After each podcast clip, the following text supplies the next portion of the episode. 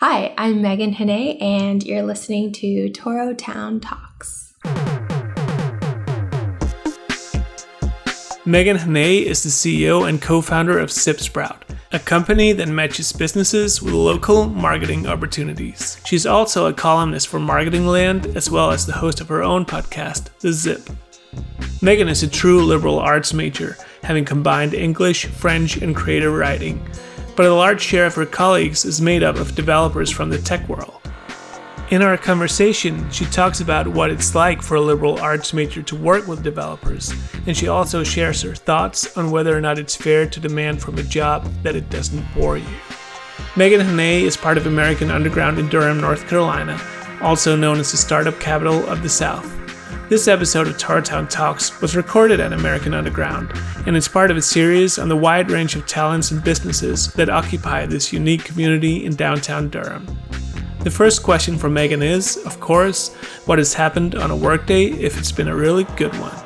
Oh, wow. Um, I feel like when I've had a really good day of work, uh, lately, especially because I'm part of spreading the word about a company, is telling getting people in the industry to know about your company so when i've had a really good day i feel like a lot of the work that I've been putting forward for the past few weeks has paid off. So maybe I met someone at a conference and finally a deal is working out and they're going to become a client, or I get an email from someone that maybe I haven't talked to in a few months, but they want to collaborate on something. So I feel like when it's a good day is one of those days that I feel like sometimes every once in a while one of those days just comes about where you get kind of five different things start rolling at the same time and it's really exciting and you feel the energy of of your work and you're like yeah this is working this is going really well.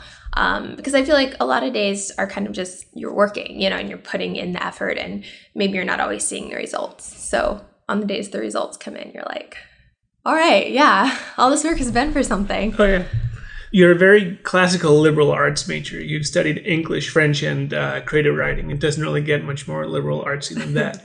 and I know that you've joked that no one is hiring people to write essays about the symbolism of much ado about nothing.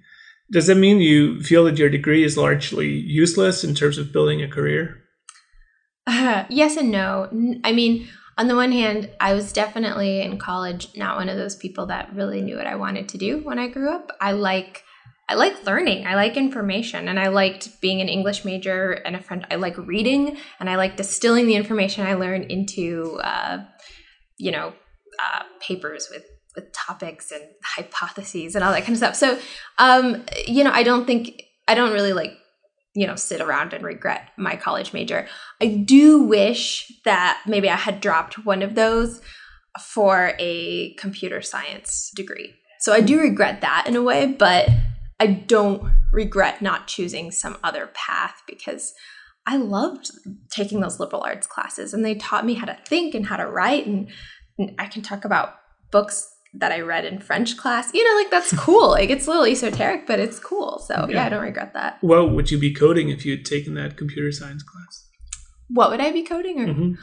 um, what if I made an Airbnb but for artists and it was free and you could just like go stay in someone's summer home during the winter that they're not using and work on your novel.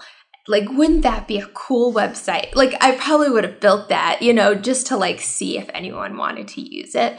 But I can't build that. So, you know, just I probably would have would do a thing that I think a lot of people who are developers do, which is like have a random idea and then spend a weekend like yeah. Um, whereas the best I can do is mock-ups in, in Sketch or Photoshop or something. But um, right.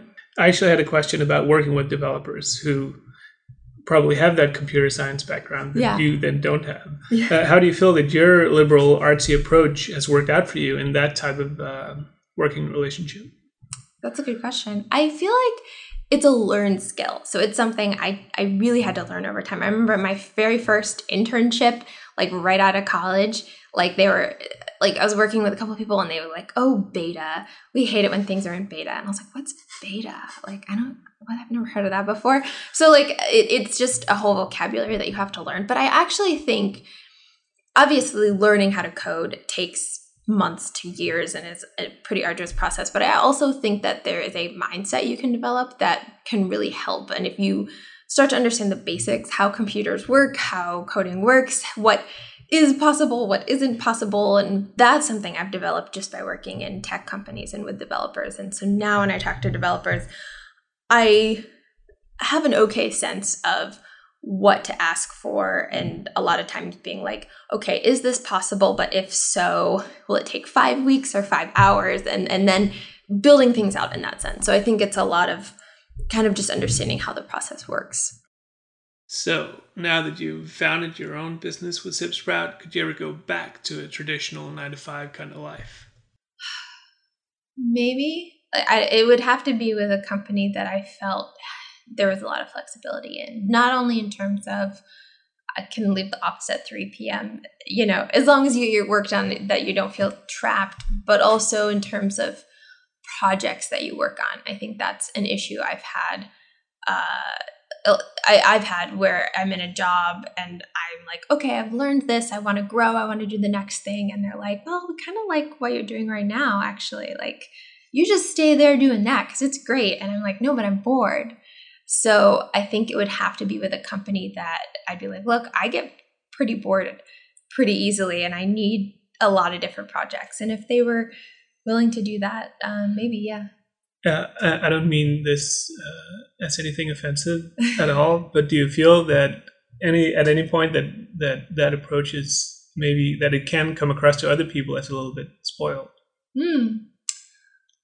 I only want to do what I want to do. I get bored easily. Don't ask me to do things I that I don't want to do. You know, I think no, I don't think so. Because I guess being a manager now, I think all of my team members have strengths and weaknesses. Um, obviously, I do need to suck it up a little bit. You, I, you couldn't expect a, a company to be like, sure, we'll just, if you're bored of something, we'll make you stop tomorrow. Like, you know, there needs to be some flexibility.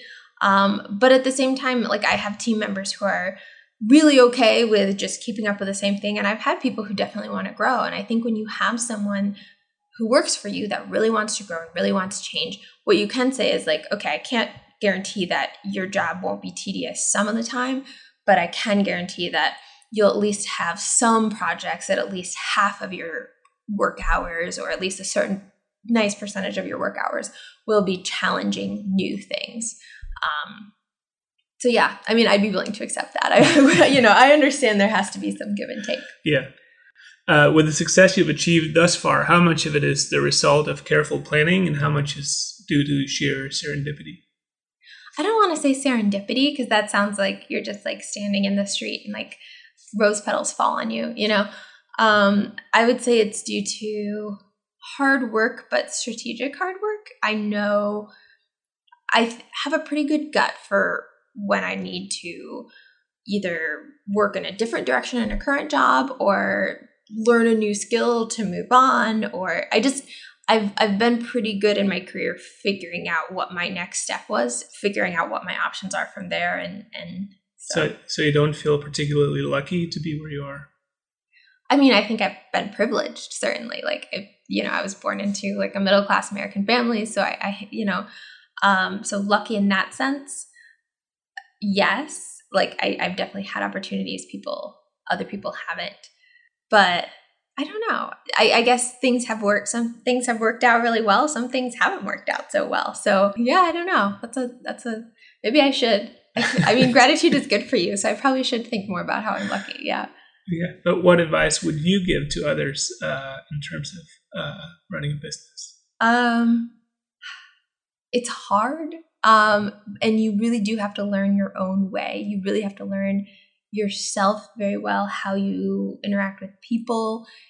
I would especially say you have to be willing to uh, take a hard look at your own weaknesses because, in my own experience and experience with previous bosses I've had, I think a lot of times, uh, especially maybe even people who go into entrepreneurship, because I think it takes a lot of confidence. And I think sometimes confident people may sometimes not always be the most wanting to look at their own weaknesses because that makes you a little more humble. But i think i think it's important to know where you suck because everyone sucks somewhere. And i'm glad i have a co-founder who pushes me to to be better with uh, company finances because that's i know that's a weakness of mine. So you know i've i have read some back to the advice thing, I have read some advice that the best thing you can do in a career in general is to focus on your strengths and not not try to be an all-around great person because no one can be. But if you can build up your strengths, then you have some things that you're amazing at. Learn yourself, I think, is, is really good business advice. You should start a professional self awareness course. Oh my God, that would be so fun. Like, just in general. Yeah. Cut people down a notch. No, I don't think it is. I don't think it's, I think it's being, I think learning about yourself is like one of the coolest things. It just, hopefully it doesn't cut someone down too much to realize that they're not great at everything. No, that was it. Awesome. Cool. Thanks Awesome. so much. Thank you. This is fun. That concludes the fourth installment of Towertown Talks. Next week, my guest will be Gabriel Eng-Goetz, the founder of Runaway.